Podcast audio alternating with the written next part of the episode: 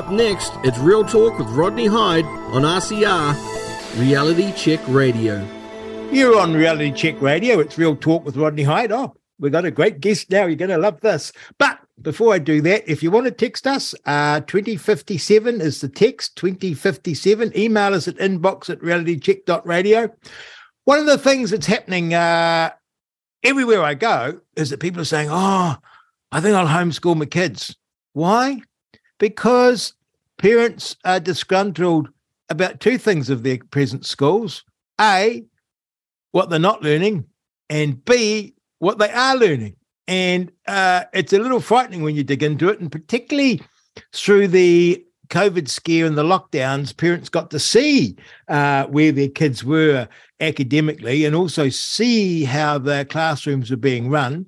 And of course, if you didn't catch it, there's a wonderful uh, replay to listen to from Professor Elizabeth Rata talking about where our schools are at in terms of the philosophy of education, where you don't have a teacher and a student, you have a facilitator and a learner, which even to say makes my skin crawl. Well, we've got a very, very experienced homeschooler. Her actual name is Stephanie Walmsley, but she allows her friends to call her Steffi. And I said, Wow, what a way. And she said, Friends. So we're going to call her Steffi. Good morning, Steffi. Good morning, Rodney. It's so lovely. You've got such a, a wonderful, people can't see you. I've got you on Zoom. You've got such a wonderful smile and you've got such wonderful skin. And before we went on air, I had to ask a tricky question about because we're talking homeschooling. I thought I need to know a little bit about the family situation. And I thought you had young kids. And I said, well, you know, do you have, um, and this is tricky, do you have a someone there helping you, like a partner, and you looked me straight in the eye and said, I've been married 52 years. I got to tell you, Steffi, I almost fell off my chair because I didn't think you were 52. So, my goodness, you're an English rose, right? Yes, I was brought up in England. Which part? Uh, in the northwest, um, in Lancashire. Lancashire. Is that where Cilla Black came from? Uh, close. She came from Liverpool, which was about um, about 40, 45k away from where I was brought up. Ah, I love Cilla Black. No one else, no one else that in my family does, and all, I could listen to Cilla Black all day. And I was so upset when she passed away. And I think I fell in love with her as a little boy because of the show that she had.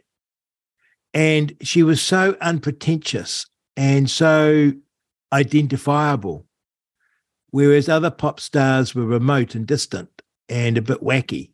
Um, but she seemed very girl next door and beautiful, beautiful singing, beautiful voice, and very unaffected by fame. Um, I do, I do love her, Lancashire. And so you grew up there, and then how come you came to New Zealand? Um, well, we wanted to do a little bit of uh, traveling. We, we married young, then we went to university, and then we wanted to, we both were working and we decided we wanted to do some traveling. And we came to New Zealand. My husband got a job here in New Zealand, and we were here for three years. Then we went back to England, and now we were New Zealanders. So we had to come back home. How lovely. And what did you study at university? I was a teacher. You're a teacher. Oh my goodness. And your husband?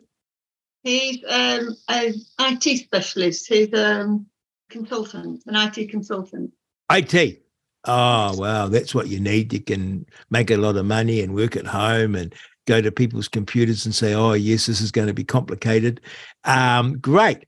Now, you came back to New Zealand. Were you teaching? Yes, I taught in New Zealand. I taught in England and in New Zealand both. Mm. So, what years were you teaching here? I was teaching the um, the uh, ones who were coming to me at six. I'm sorry. They was they were the six year olds. Six years. But whereabouts? Oh, where? Uh, well, I was teaching in Birkdale on the North Shore. Hmm. We might just have to pause this and start again because for some reason we're not getting a good audio from you. Um, Um, I'm a bit frustrated. What we might do is uh, just pause it Yes.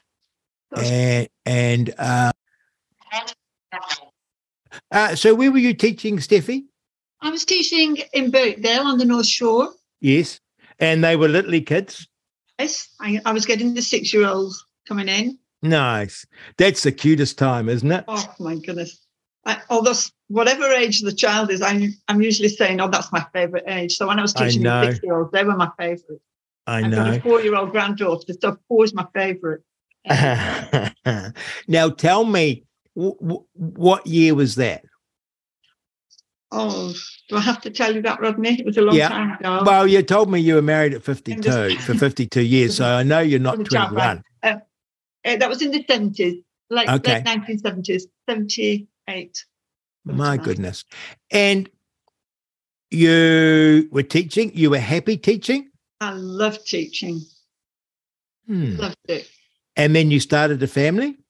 And then we started a family, yes. And, And how, then many, how many children did you have? we've got five children, all grown up, all married, and we've got grandchildren now. What a wonderful, And, what a wonderful success that is. and the uh, the um, school age grandchildren are being homeschooled now.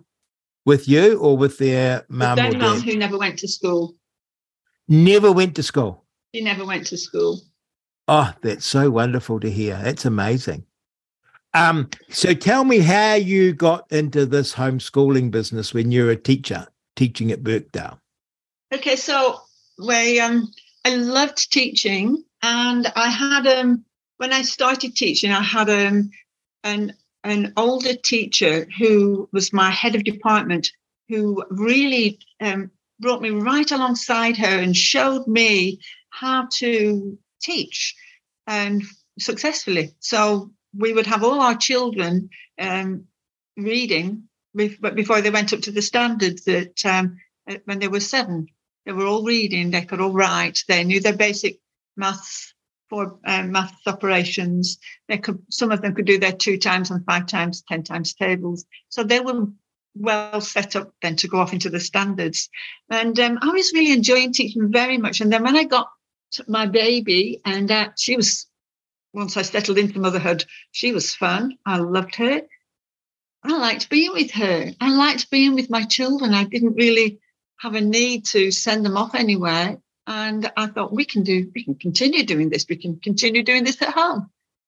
Nice. So you were sort of teaching them as uh, before school and spending time with them. And then you thought, "Hmm, I'm not comfortable waving them goodbye. I just want to be with them. That's right. Yeah. A lot of mums and dads aren't like that. I know I was not especially like that because you maybe it's a selfishness thing, but you sort of want a bit of time to yourself too.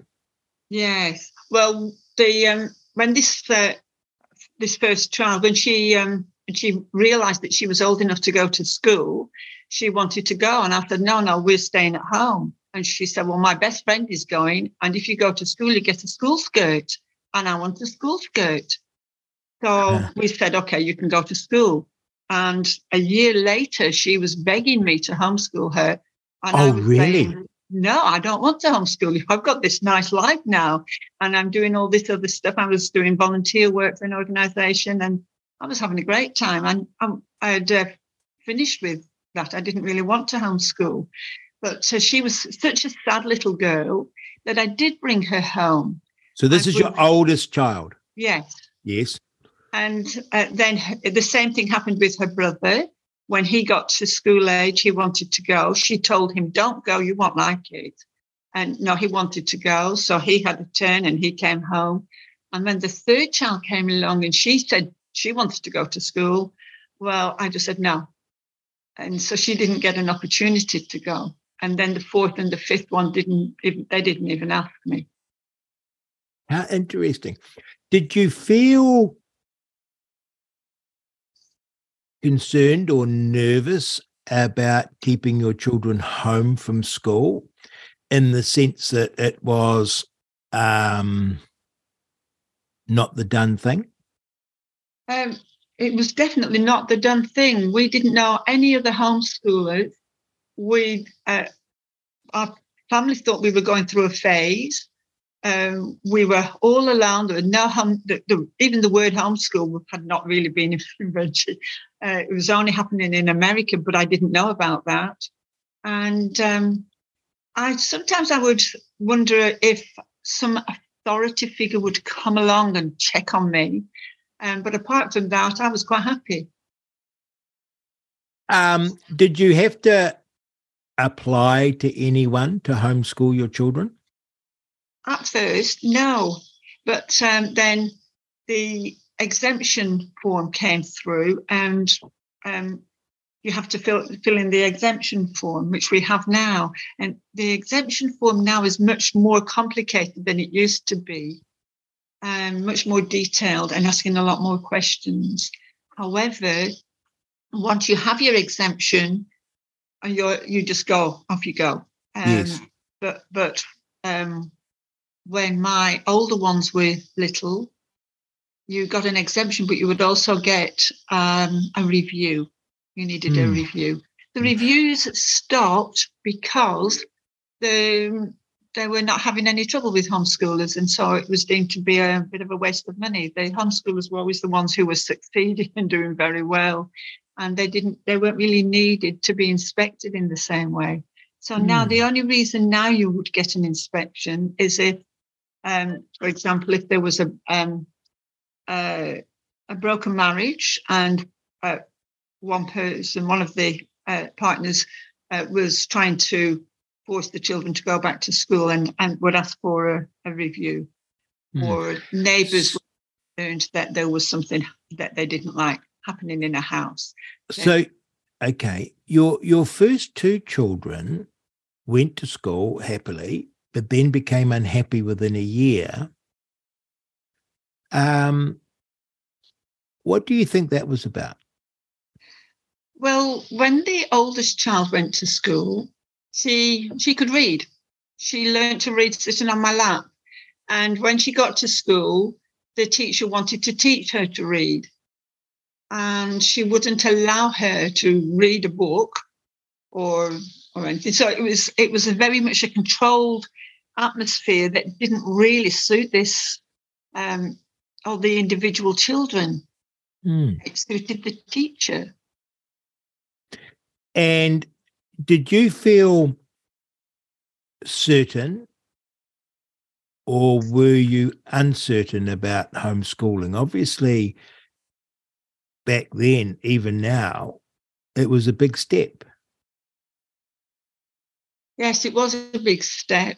Um, but um, I was very focused on this little girl who I um, I just really liked her. She was I, obviously you love your children, but I liked this little girl. Yeah. And I liked being with her and I didn't like seeing her sad. And no. I knew that we could put this right. And uh, so that's what I wanted to do. I wanted to put it right. And we, we, uh, she came home and she had a great time. We had a, had, she had a lovely childhood. We had a great time. She was always fun. And so your husband was working and you were I don't know how to word this without upsetting people, um, but you were like a full time mum. Yes, I was a full time mum. Mm. I'm allowed to say that on Reality Check Radio. How cool's that? Yeah, very cool. Eh? um, so tell me how you developed your homeschooling method with your children. And I imagine it evolved over time as you learned and you learned more about the kids. And then I imagine you developed a philosophy and and and read about homeschooling and different techniques. Can you share with us how that how you did it and how it evolved? Yeah, so when I started homeschooling, um, I did what I had done in school when I was the teacher. So I was teaching her to read. So we would have some literacy every day and we would have some math. And then we would do art and poetry and stories and singing and um, nature walks and trips out and all those lovely things that you do with preschoolers, but just at a more advanced level with a six year old. And we just went from there. It just kept on developing. So always thinking about to, uh, what's happening now, not worrying about the future. Uh, like, you know, how's she going to get into university? It wasn't bothering me when she was sick. No. And so, and of course, you knew up to the uh, uh, pretty much what primary school teaching was all about. So you felt capable of teaching that and you felt capable of keeping them up to speed with the other kids. Yes, I think I did until we got into the teens. And I, w- I thought that this child was right and I thought we were doing very well, but I wasn't really sure. And then we um, we went into exams. So when she was 14, uh, I applied to, for her to do two school certificate exams. She did um, English literature or English and um, math. And she got very high marks on those. Oh, isn't that great? So then we knew that this was, a, I thought she was a bright child. She, she was a bright child. She was academic, and we could go on from there. And with the next, with with the uh, younger children, I moved away from exams. I changed my mind about exams. I was more confident that I didn't need to inspect or compare or um, to find out where they were with their contemporaries. I was much more confident, and we did we didn't do exams. I felt quite strongly about that. Isn't that wonderful? So right through high school, they didn't do exams. The younger ones didn't do exams. Yeah. So the uh, one of them, the, the only exam she did was her music exams when she was going through the grades, mm. and their first, uh, and then they did the driver's exam, but that was it. They didn't do exams. So you're quite the radical or revolutionary. Hmm. I've I've never thought of myself like that, Rodney. Well, when I when I first saw you and I thought you looked such a lovely mum and English Rose, but you really went outside the system. Yes, with I your kids. Yes, yes, we did. And you were very confident in yourself that you were doing your best for your children. Uh, I think yes, I was, and um, first of all, I was confident because I had been teaching the little children. And then I gained confidence because I could see my children making progress. And then I, um, as homeschooling became more um, popular, um, I was meeting other homeschoolers. Yes. And that that meeting other homeschoolers is really good. It's lovely. Yeah. Now tell me about at the different times with five children being homeschooled, right? What were their ages? What was the gap? They're very well spread out. So the, the gaps between the oldest and the youngest is 16 years. Oh, my goodness. Hmm. Well, that's very good from a Weston A Price nutrition point of view because your body recovers and you're ready for the next baby, isn't it? Mm. Yeah. Because um, um, you're in, I, I shouldn't get into this, should I? But you're in healthy because it takes a lot out of you, childbirth. Yeah, and well, nutritionally. Yeah, good for you. So tell me, what was your day like with five kids at home? Uh, well, um, the oldest one, by the time the baby was the youngest one was born, the oldest one, she was already 16. So she was already quite well self-educating and ready to move on to other things. And she applied to university and she got into Auckland University um, when she when she was 16 and she went My on goodness. her 17th. She went two days after her 17th birthday. Because she was already out at university when I had the baby. Isn't that right? Isn't that funny? So what was your day like? How do you teach kids at home? What's what's it made up of? So so first of all, we would we would first of all we'd have little jobs to do in the morning. I don't like to call them chores because chores it sound like, you know, it's not very nice. But actually, getting your house tidy and settling down is not a horrible thing to do. It, it can be quite pleasant and satisfying. So we'd get the house tidy, we'd have our breakfast and tidy up, and, and we'd sit down. Now, for us, we would always start our day with prayer. and maybe a little bit of um, a, a, a little bit of a Bible reading or something like that. And then we'd always have literature, uh, uh, literacy in, in, the morning, and we'd always have maths in the morning. Now, um, they don't all all my children didn't like the subjects in the same way. So one was very resistant to math, but she was really good at music. And I read that if you play your music before you do your math, it's uh, good for your brain and it helps you to do your math better. So I always insisted that she played her music before she did her maths. And then for hmm, yes, and she also she didn't like the textbook that I got for maths.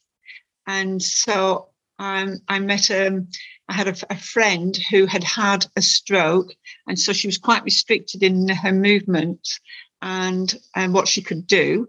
And she um, agreed with me. She came round once a week and she played maths games with the maths book hater. So the maths book hater got her maths through games. So she got she got a good quality, a good good level of understanding of her maths. And then after a little while, after about a year, she went back onto the maths book. So that helped her. So you were able to tailor the teaching style and the teaching level individually. Yes. Isn't that great? Oh, it's beautiful. Mm. You, you, you, um, you're such a saint. You make me feel delinquent, um, because, you know, I hate. I don't like. I don't like modern schooling and you get lots of emails, but you don't actually know what they're learning. And it's all projects and confusion, and you drop your kids there, and so called professionals take over, and they're all lovely. And then your kids come home, and um, school's done over there, and now you're home. And I did homeschool for two terms, and I loved it. And I got to know my children Mm. And we got into a rhythm of living, which I adored, um, and being close. I worried a bit that I was being a bit selfish. Um, and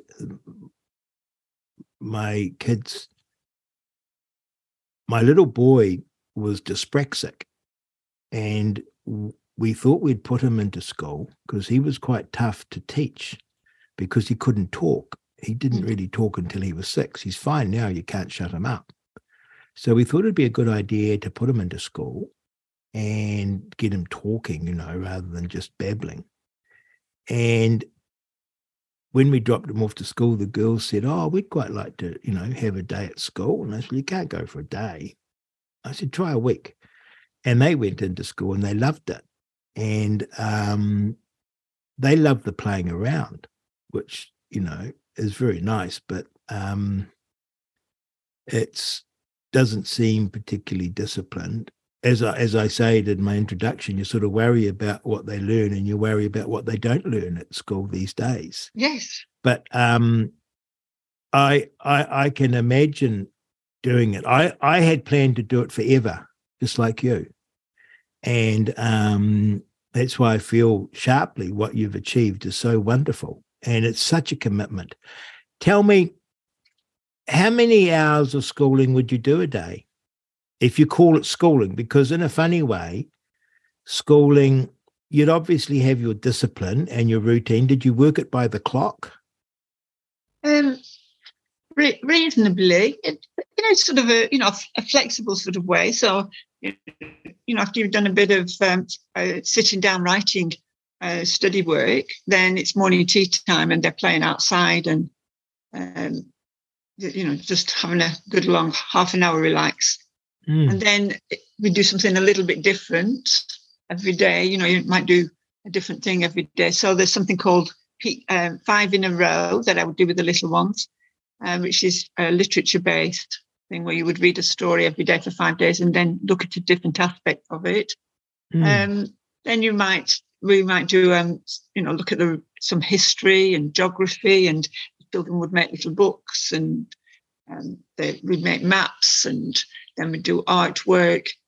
And then um, some days we'd work in the afternoon and sometimes not. We'd go to the library every week, and the library was always a very lovely time for us. We'd um, I'd be very organised about how we how we did it and um, how the um, how the children were would be ready to get there. So they get to the library and they'd have um, a list of things they were looking for and a time to browse, and then we'd spend about an hour in the library, and then we'd go outside and I'd sit in the in the, in the cafe and have a coffee, and the children would have a fluffy and then go and play on the um, on the uh, forecourt uh, mm. in a hmm. safe place out just outside the window at the cafe. And what did they do for friends? Well, they had homeschool friends. They had friends at church. Because um, the church would be a big, would be excellent, it wouldn't it, for homeschool kids? Because that becomes their friendship. I hadn't thought of that. That would be because that's where I struggled. But the children at, who go to school can be quite unkind about children who are homeschooled. Yes. And we would find that often that children would be, they would uh, compl- uh, call our children that they was say the children that they were stupid because they didn't go to school, or they'd quiz them. Do you know five times six or something like that? Test, yeah. give them a little test. um, hmm. so you'd go to Sunday school and church on a Sunday, and so you had a a very strong community around you. One. It was and, a very small church and so a very small community, really. Okay, but it was a community because yes. I found when I had my kids at home, I and I'd moved to a new place and didn't know anyone. And then when I, I thought, well, I'll take them along to sport and they'll make friends there. Yes. But the funny thing is, I found that all the friendships had already established if you mm. know what I mean. I do. And my kids, even playing sport, were outsiders. Yes. What about a homeschool support group? There are support groups all over the place. Yes. But you didn't have that. Um, not when I started, but then when I um, when I started, I met two other homeschoolers, and I started a homeschool support group. Okay. Okay. And then that was it, and that support group grew and then we then we started organizing other events like swimming classes and sports classes and art classes and um, and the, that's what you get in the homeschool support groups now they are there's so many nice things to be able to do there's just a, too many things to choose from too many and, and nice and nice people and nice people Mm. And you don't get on with everyone, but there's enough people for you to find someone that you do get on with. Yes. And did your children feel strange, different, excluded, not part of things? Well, so, um, some of them did sometimes. Uh, one of them just wanted to be normal. She kept on saying, I want to be normal. And she didn't like uh, the difference that she was getting in her upbringing. She didn't like that we had um, healthy food and didn't go mm. to school. Um, and she just desperately wanted normal. And then another, younger sibling, um, when she was facing a unusual situation, Dad said to her, "It's all right. This is normal." And she said, "I don't want to be normal." so they they they had their own ups and downs and battles, and um, they would have their own story about what happened in homeschooling. And, yes. well, you, so their story would be different from mine. You would you would have been at those times have to be very strong with what you were doing.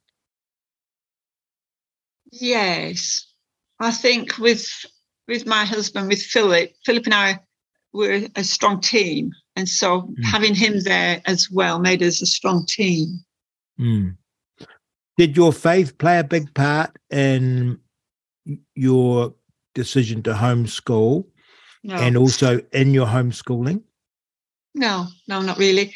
Um, obviously, we um, it uh, made a difference in what I was choosing to give to the children and mm-hmm. how I taught them. Um, but I started homeschooling because because I liked I liked the children. Mm. You must have. Um, that would be different now, though, Rodney. Sorry. That would be different now. If I was to be starting today to, with uh, with my five year old, I would be homeschooling for a different reason. I agree. We'll get to that.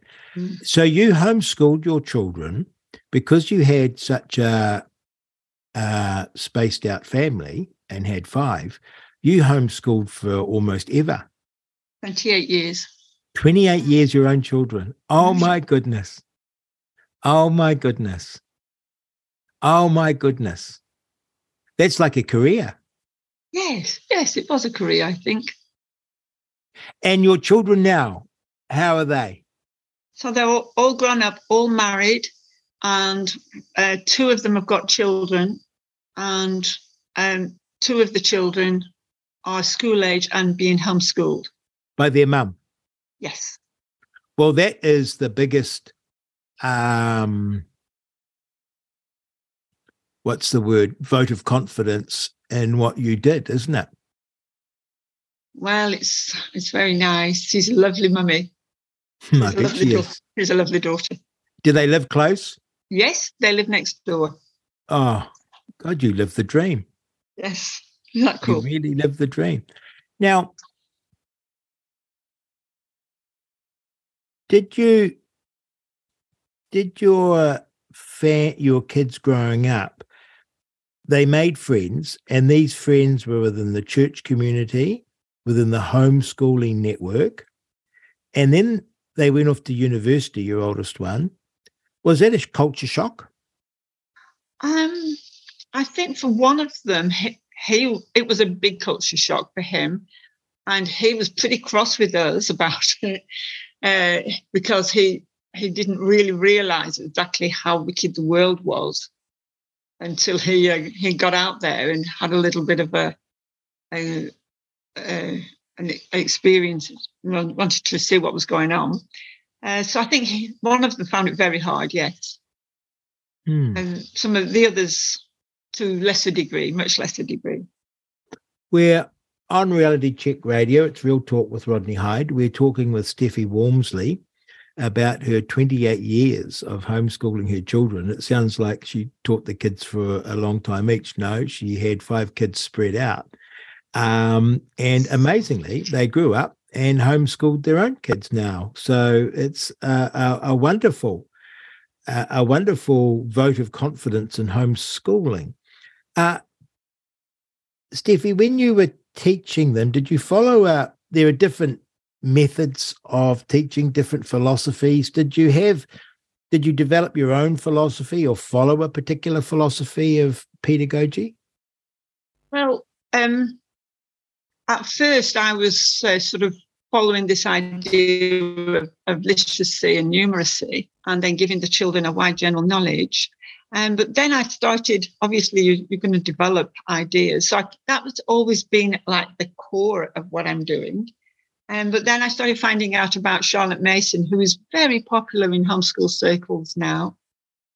So I can tell you about Charlotte. Please. Yeah, so she was um, a teacher and a philosopher. She was born in England and was born in North Wales in 1842. And uh, she was brought up not too far away from where I was brought up. And um, she was orphaned at the age of 16. Uh, both her parents, she was an only child of only children, so she had no family at all. Some friends took her in, and then she went to the teachers' college and she started teaching. She was a good teacher, and she wrote uh, geography books, and then she, uh, she developed her ideas and her philosophies.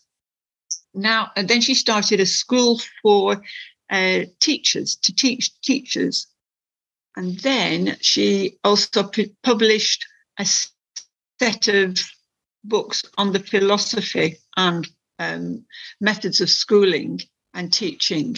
Now, she went out of fashion really, um, maybe in the over the years, over the 50s and 60s, 1950s and 60s. And then in 1990, an American couple living in England republished her books, which were out of copyright. And they showed them to the homeschool community. And one of this couple, the lady, wrote a book about Charlotte Mason. And from there, uh, the um, understanding of Charlotte Mason and the um, interest in her has grown and grown and grown. How interesting. And what can you summarize for us her philosophy? Yeah, well, she was very focused on books. She loved children and she respected them. She did never talk down to them and she discouraged people from talking down to them. She said, for example, um, a stranger will talk to a child and they'll put on this special child voice. And you'll have seen that, Rodney. Yes. But when you speak to your child, you don't put on a child voice. We don't do that with our own children, do we? No, no. But, we, but that will be done by people. And Charlotte said, no, don't do that. Don't talk down to children. And she wanted children to be put in contact with the great minds on any subject. She was a great believer in books. She didn't want teacher to, teachers to water down or explain and give little lectures. She would say, just get out of the way. There's the master, there's the child, and let them communicate. Let the child learn from the master. So she had strong thoughts about ideas and the power that ideas have over us and how we can use ideas for benefit and how they can be good ideas, how they will grow and they can die and they can uh, produce more ideas. It's a fascinating thought. She talked about habits and how we can train our children with good habits. And she said that if you've got good habits, it makes for an easy life. She talks about the bad habits and how we want to make sure we don't um, keep those bad habits, how to get rid of them. She talked about books being living books. So she talked about twaddle, rubbishy books, twaddle, and then living books, which were books that would um, feed the mind, feed the mind, feed the child. She talked about narration. That's something that people often hear when they hear Charlotte Mason. They hear about this word narration, which is a method of teaching and assessing what a child has learned. She talked about short lessons, no dawdling, no dawdling. And any homeschooler will say, oh, yeah, I got the dawdler. Um, so dealing with dawdling, short lessons. And she talked about observation and as a way of learning. So the children would watch and see, they'd see nature. She would have nature walks and nature table. Yeah, I think that's probably. And when you read her and found out about her, that resonated with your experience and your understanding. Oh, I loved it. Yeah. I thought, oh yeah, this this makes sense. I, I couldn't get enough of it.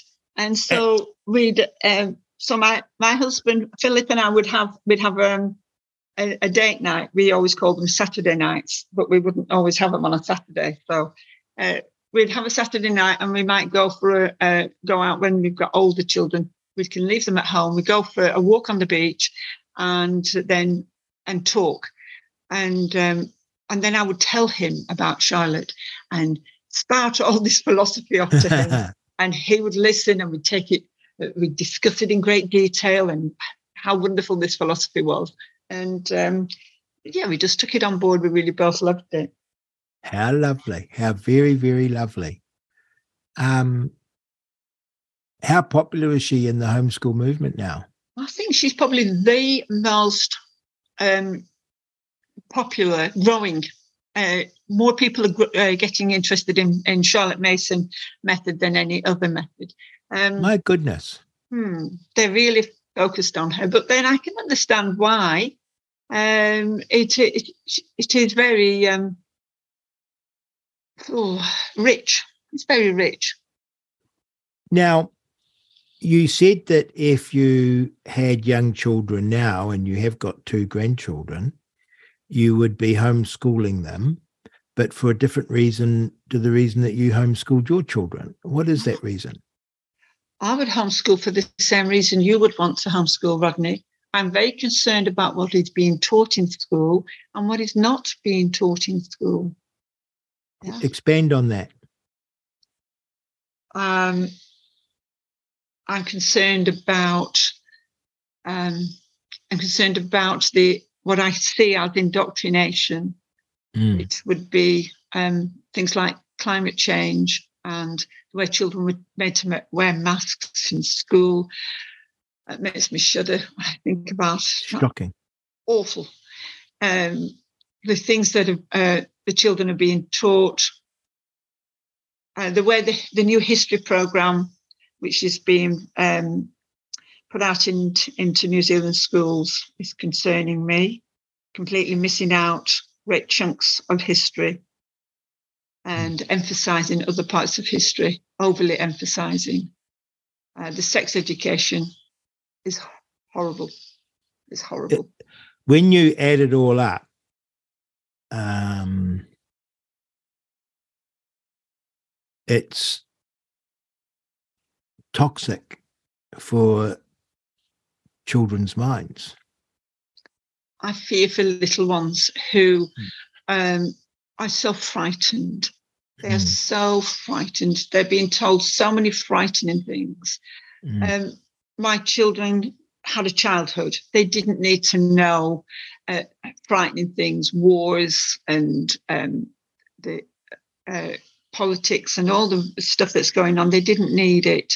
I was very fortunate because I grew up without worrying about wars and politics and uh, sex education and climate change. I had a childhood. And then there's all this, on the one hand, ca- catastrophization of things, you know, whether it's COVID or climate change or colonialism, which is all a great catastrophe um, to feel bad about. And then, of course, we have this overlay of racism. And then we have total confusion. Hmm. So, no truth. Everything's how you feel. Um, you might be a boy, you might be a girl. And so, these poor little innocent children, rather than being taught about the wonderful world that we have inherited and the wonderful knowledge that's available to us and the beauty. They seem to me, and I see it with my kids, being confused. They're not even sure whether the boy's a boy. Yes, um, I know of a, a teenager, and when the census came in, he, and he was looked at his census form, and it said uh, the gender a girl, boy, or or non-binary or something, and he said, um, on on the second question on the on the form said, uh, "Are you the same sex that you were born with? Are you the same sex that you were?" And he said, well, I'm not, it was a young teenager. I'm not interested in girl at the moment. So what does that make me? What do I tick? My goodness. And uh, he, his mother had a little chat with him about that. Hmm. If what would you what would your advice be for parents or grandparents feeling this, thinking about what to do, and thinking about how to do it? So I was thinking about homeschooling. Mm-hmm. I'd say it's possible. If, if you want to do it, you can. You can do it. And um, homeschooling, you know, um, Rodney, homeschooling's only been around for about 100 and, uh, no, compulsory schooling has only been around for about 150 years. And before that, there was not compulsory schooling. Compulsory school is the new thing, not homeschooling. Homeschooling is not new. Mm. And your children are very well adapted, presumably. Yeah. Yes, they're all they're all married. They've all got careers. They're all very settled. And They've all they've all got friends. and they you must be extremely close to them. No, um, well they they don't live very close. One's in Australia. No, but close close in the sense of mother and father and children. Relationship. We we had a, a a very close relationship when we were growing up. And one of the things that you find with homeschooling is that the children are close to each other, so that the um, um, they don't. The, the brother and sister will be friends with each other, and they won't say, "Well, I can't be friends with you because you're two years younger than I am." Yes. Something which uh, and school children can get very ageist. Yes. And the uh, homeschool children, they do spend time with each other, and they do enjoy being with each other. Sometimes, of course, they're going to fall out, but then they're going to fall out anyway, aren't they? So, let's picture this. Um, well, let's take me. I've got three kids at school. I'm a little concerned that um, they're not learning enough, uh, that they're a bit bored with the schoolwork, that the schoolwork is very busy with projects rather than learning, and there's no disciplined learning. That is to say, times table, long division. It seems to be you're just um, play around and sort of pick it up. Um, there's uh, it's very child focused, is what they say, isn't it? It's all about um, doing a project and doing a project in a team rather than uh, learning off the masters and standing on their shoulders. Mm. So that's one aspect to it. My three kids are bright. Uh, one girl's uh, dyslexic and struggles a bit, and as I said, my little boy was dyspraxic, amazingly. But you know they they're getting along. But I get very concerned um, about the catastrophization, climate change, and how bad it all is, and it plays on their minds. I get very concerned about the politicization of the curriculum in respect to our history and also the cultural activities they do. So when I was at school, we did Irish folk dancing and Scottish folk dancing, but it was just fun. Yes. It didn't have a political overtone. Now my kids do Maori dancing and Maori singing, but it's heavily politicized. It's like, it's not just a fun dance for kids to do. And possibly because of me and my outlook, my kids hate it. Oh. And um, I've just got it that my little boy, my little boy has been hiding in the toilet, I discovered, for a year and a half at seven and eight to avoid it. And no one noticed. Oh. And so he would go to the toilet for an hour. And I've just got it. I had a bit of a row, and I've got it that I just pick him up. And I said to him, Why don't you just go and do this kapa haka? And he says, It's not my culture and not my religion. Religion. Yeah. He said, I don't like it. And So they're doing religion in the Kapahaka. Well, I don't know where that's come from, to be honest. Um, he's become, both his mum and I were atheists, and we're slowly doing a journey to becoming Christian. But uh, my little boy is definite that he's a Christian at seven. And we don't know where it came from. And he felt very strongly about it, so much so that he would hide. And so we now bring him home. So that troubles me. But the one that really bothers me is this huge push. And I'm sure listeners think I go on about it, but they don't realize that this is almost every day in the school about transgenderism. Yeah. And I think that's wicked. Yes. And I see these lovely school teachers who I get along with very well in one sense, and they're very sweet. But what they're teaching to kids is wicked. Does that make sense? Yes, it does make sense. So, how do we deal with it? You can either homeschool or deal with it in school. Well, I don't see how I I did it with the kapahaka. I bring my son home to um, on a Wednesday at two. I just pick him up, and I had to ride off to the ministry to get into that position. But I couldn't stand the thought of him. I didn't know. He just rushes off to the toilet and would stay there. And um, when I said, Look, I found this out, and I said to the school, I'll bring him home, they said, Oh, no, he has to do this. And I said, Well, he's not been doing it all year. I discovered the same thing happened last year. And no, I didn't missed him. it was only when I snitched on him that he got into trouble. Anyway, the teacher had a big talk to him and he was to go and see the deputy principal. He's eight and oh. be told how this would go.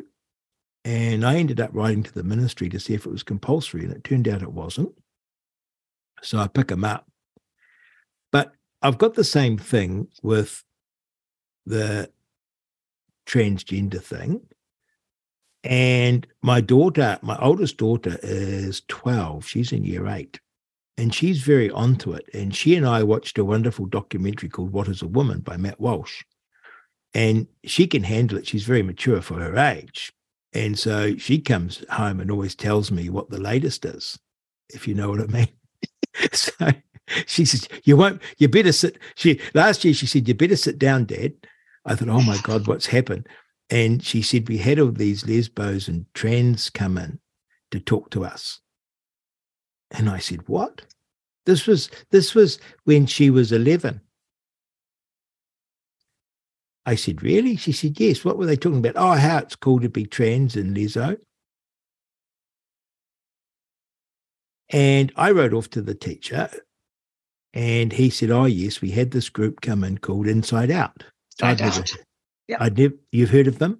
Uh, Inside Out, it's a charity yes. and it gets, it, um, the books show that it was getting about $300,000 a year income. And then suddenly it's gone up to over a million um, dollars a year income. Nobody's quite sure where it's come from, um, but it's pretty well like an um, likely yeah, well, they, they get money. They get money from government. They get money government. from sponsors. They get money from Pink Shirt Day, and these teenagers who, let's just say, they can live as they like, but they're not role models. No, they're not role models. And they had two two hours two hours with my girl of compulsory education without my knowledge. Mm. And I, I, I found that unforgivable. And funny enough, Absolutely. My, my daughter um, thought it was a hoot, and because she's onto it. But my next daughter is very young for her age, and it would affect her deeply. Yes. yes. And again, um, I think it's wicked because there there's nothing more and you you feel it more than me and but, but every parent feels it um beautiful and important than the innocence of childhood. Yeah. and i feel as though the curriculum in our schools and ideologues with an agenda have got into it and everyone's too scared to speak out. I'm sure a lot of the teachers hate it the parents don't actually know. The parents don't know. On. And they think it won't be happening in my little school. And it is. It is happening. So I would recommend for um, parents of school children to go and find out. Go and find out. Ask. It's very interesting because it's very exclusionary of parents schooling now i find. And you get lots of communication but it's nuts and bolts communication. Not progress measured or um, here's what we're expected to learn. These are the words they're learning this term. Here's the arithmetic they'll be getting up to. It's lots of we'll be doing this activity and we'll be doing that activity and then um, I had a favorite teacher that when I'd raise a query, I'd get this long email back, which was babble. and um, you know, the thought that a young person would send that's been to teachers college and they write to you as a parent like you're a six year old and it was all about oh well we learnt this at teachers college and at teachers college they said this and at teachers college that they said that and it was oh as a parent um, you weren't the professional here you know leave your kid with us we've got it covered You and live in a culture of specialisation and yes experts. And I think that can be something that makes people think that they might not be able to homeschool. yes i think that's it true to be an expert doing that.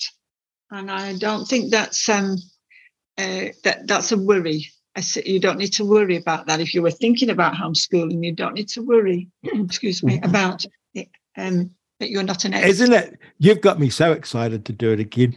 Isn't it wonderful? I've got to tell you a little story about my homeschooling experience because um, I used to love it, and I'd go to bed at night, and I, I remember my oldest daughter not getting fractions, and she couldn't understand fractions. It was just a concept that just couldn't see. And I'd literally hop into bed at night, and I'd be lying there. You know how you're thinking about the next day, and I'd be thinking, how can I explain fractions? and it was such a wonderful thing to work through. And then when she got it, I felt like you know um, the the fellow with Eliza do do was it? I Uh, do. She's got it. Yeah, she's got it. You know, and I was dancing around the room because once she saw it, she'll never forget it. Yes. And it was such a moment in my life. Wonderful. There. Those moments are wonderful, aren't they? Yeah, and I thought, imagine it. You know, you you were there when she got the hang of fractions, and we still joke about it, her and I. Yes. And my dear mother, who's departed now, but she was 93, and she and I would be on the phone working out the best way to teach long division, you know, because you haven't done it for so long. And we had such a lot of fun sitting there, first of all, reminding yourself how to do long division and then teaching it to your children. And then that thrill of when they see it. And then you discover that everything you do in the day is schooling Yes. Wonderful. Yes. because you do some baking and you measure things out Yes. and you go for a walk and you stop and you look at the plants with the kids. And um, it really is. Uh, and Got it, Rodney. You've got it. sorry, You've yeah. got it. I, I'll tell you a funny thing. I'll tell you a very funny thing. I thought my second girl was a bit, my first girl's very bright, and my second girl I thought was a bit slow. And we spent time with her, and I discovered she's extremely fast. And I didn't pick it at the time, but we subsequently found out she's quite severely dyslexic. But because she's quite quick, um, she overcomes it but you needed to teach her things and you, you did it naturally when you were sitting with her teaching her because you found out what what worked for her her to learn. Um and i had thought oh you know poor grace you know. Um but she's actually got her own superpowers. And of course as you know dyslexics have amazing spatial awareness and uh, things like that. And I would never, ever have known that because you're just relying on how she's doing at school. And we'd had her at the best private school in Christchurch. We'd go and see the reading specialist, worried about her. And because she was getting along okay, they said there's nothing wrong with her. And then once we got with her, my wife picked it. She said, I think she's dyslexic. And um, we took her and had her tested, and she was quite severely dyslexic. Um, and all these things that you learn out that the so-called professionals had led you down on. And there's no one knows your child better than you. No, You know your child. no. Well, you're encouraging me. I, I, um, I think it's a very beautiful thing that you have done, Steffi. Thank you. What if if I was thinking of homeschooling my kids? What would be my first step? Well, you know about the exemption. Yes. Yes. By the way, I never did that. I used to get letters.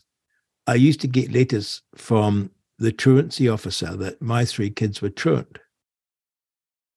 And um, I'd just say, no, no, everything's good. And I expected the police to arrive one day, but they never did. And then they just gave up on me. They must have done their things to check. So I never did an exemption.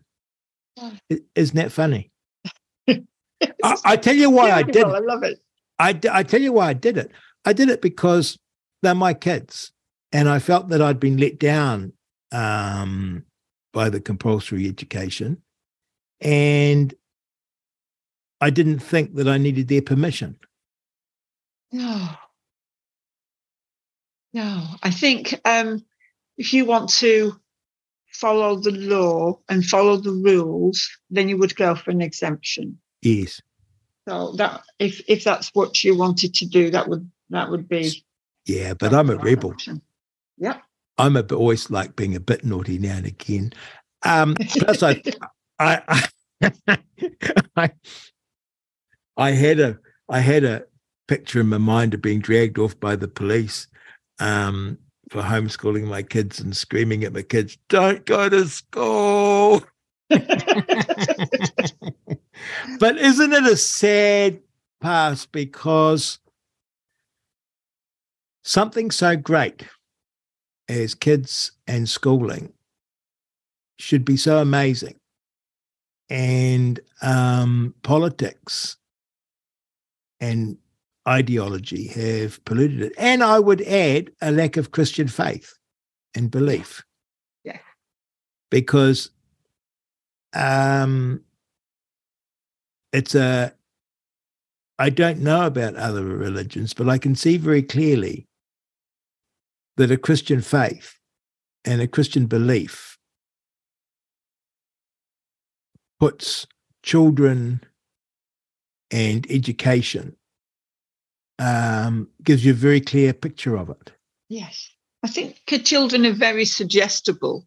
Yes. So if you say to a child, it's cool to be um, transgender, and if you've been bullied and you're transgender, we'll look after you in a special way and you'll get all this special treatment. Well, of course, um, suggestible children will say, yes, okay, I'll go for that. Yes. Then if you say to a, a, a child, if you're telling them a story about um, uh, an, a child who persisted through something difficult and they worked very hard and managed to succeed at um, maybe growing some plants and having food to eat, then the children, being suggestible, they will um, be more keen to uh, work hard and push ahead and whatever. So we can give them heroes. If we give our children heroes mm. and heroines to to learn from and to look up to and to follow, then uh, we're giving them, we're suggesting good ideas to them. There mm. you go. Hmm. There's that word, ideas. Ideas. Steffi, you're amazing. Um, I'm sure you've encouraged a lot of people to consider homeschooling and what they can do. Is there a resource that people can go to online? Yes, I've got a website and I've got two books that I've written. Oh, wonderful. I did not know that. Oh, you, you keep the best to last. Um, tell me started, about your. Yeah, tell me about the books and the web page. So, um, the I, when I, I started a homeschool support group, and then I started, I could see there was something more needed, and I started a formal um, homeschool um, course that you could come and learn how to homeschool. And I did it in my house, and you would come every week and learn and get handouts and things. But then people started saying, "Come here, come here, come here," and I, I couldn't get everywhere, and then people overseas. And so I made the course online with the help of Philip who was able to do all the technical side. And so the courses were then being sold all over the world. Wow. And then um, I wrote a, a, course for Charlotte Mason, and that was um, going around too. And it made into on the website. And then a publisher, a homeschool publisher in Australia, contacted me and asked me if I would rewrite Charlotte Mason into um, a book that he would publish. So I did that. So that book's called Charlotte Mason Made Easy. Wow. And what's your what's the web page? Well, the website that you can go to is with you can see all different sorts of things and get lots of ideas from homeschoolfamilylife.com. Homeschool family life.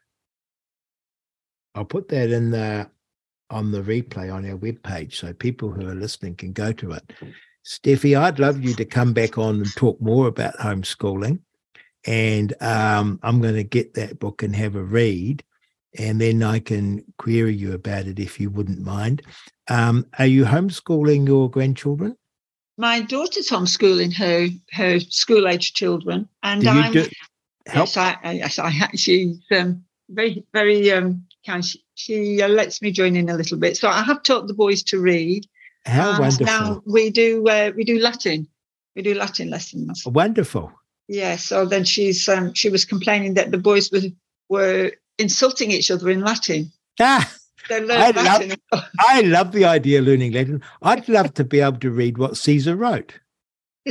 well, the Latin that they learn is very, very basic. Of course, but you know, you to understand a little bit. Yeah, I mean, it wasn't that long ago that if you went to high school, um, you'd learn Latin, and your your your your learning book would be uh, I'm trying to think what the name of it is, but it's Julius Caesar's account of his war in Gaul. And I just think it would be remarkable to be reading what a person wrote before Christ. I mean, it's just such an extraordinary thought. Yes, it is, isn't it? Um, his exact words as written down by him, or I don't know, dictated because he used to have a lot of help.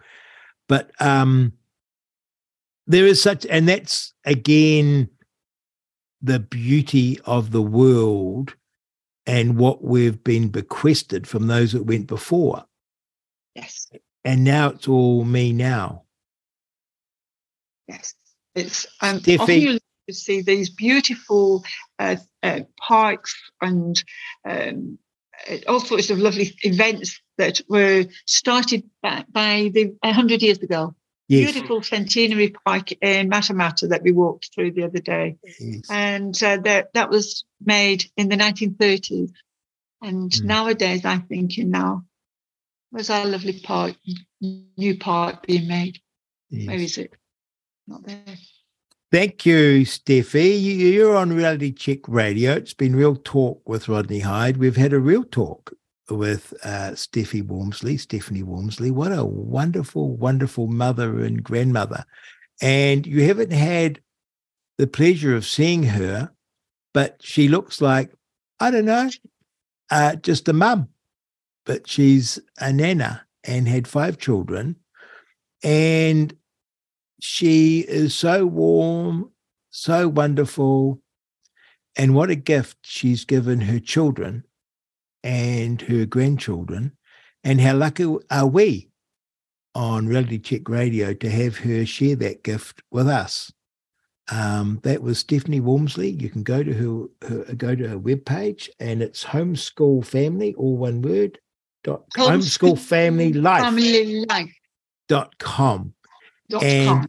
dot com and you'll have resources there uh, to investigate and she's certainly given me food for thought. So thank you for tuning in. And if you've text us or you've got any questions, text us at 2057. That's our text number, or email us at inbox at realitycheck.radio. It'd be lovely to hear from you. And uh, I'm sure we will be doing a little bit more on homeschooling. Thank you for listening. You've been listening to Real Talk with Rodney Hide on RCR Reality Check Radio.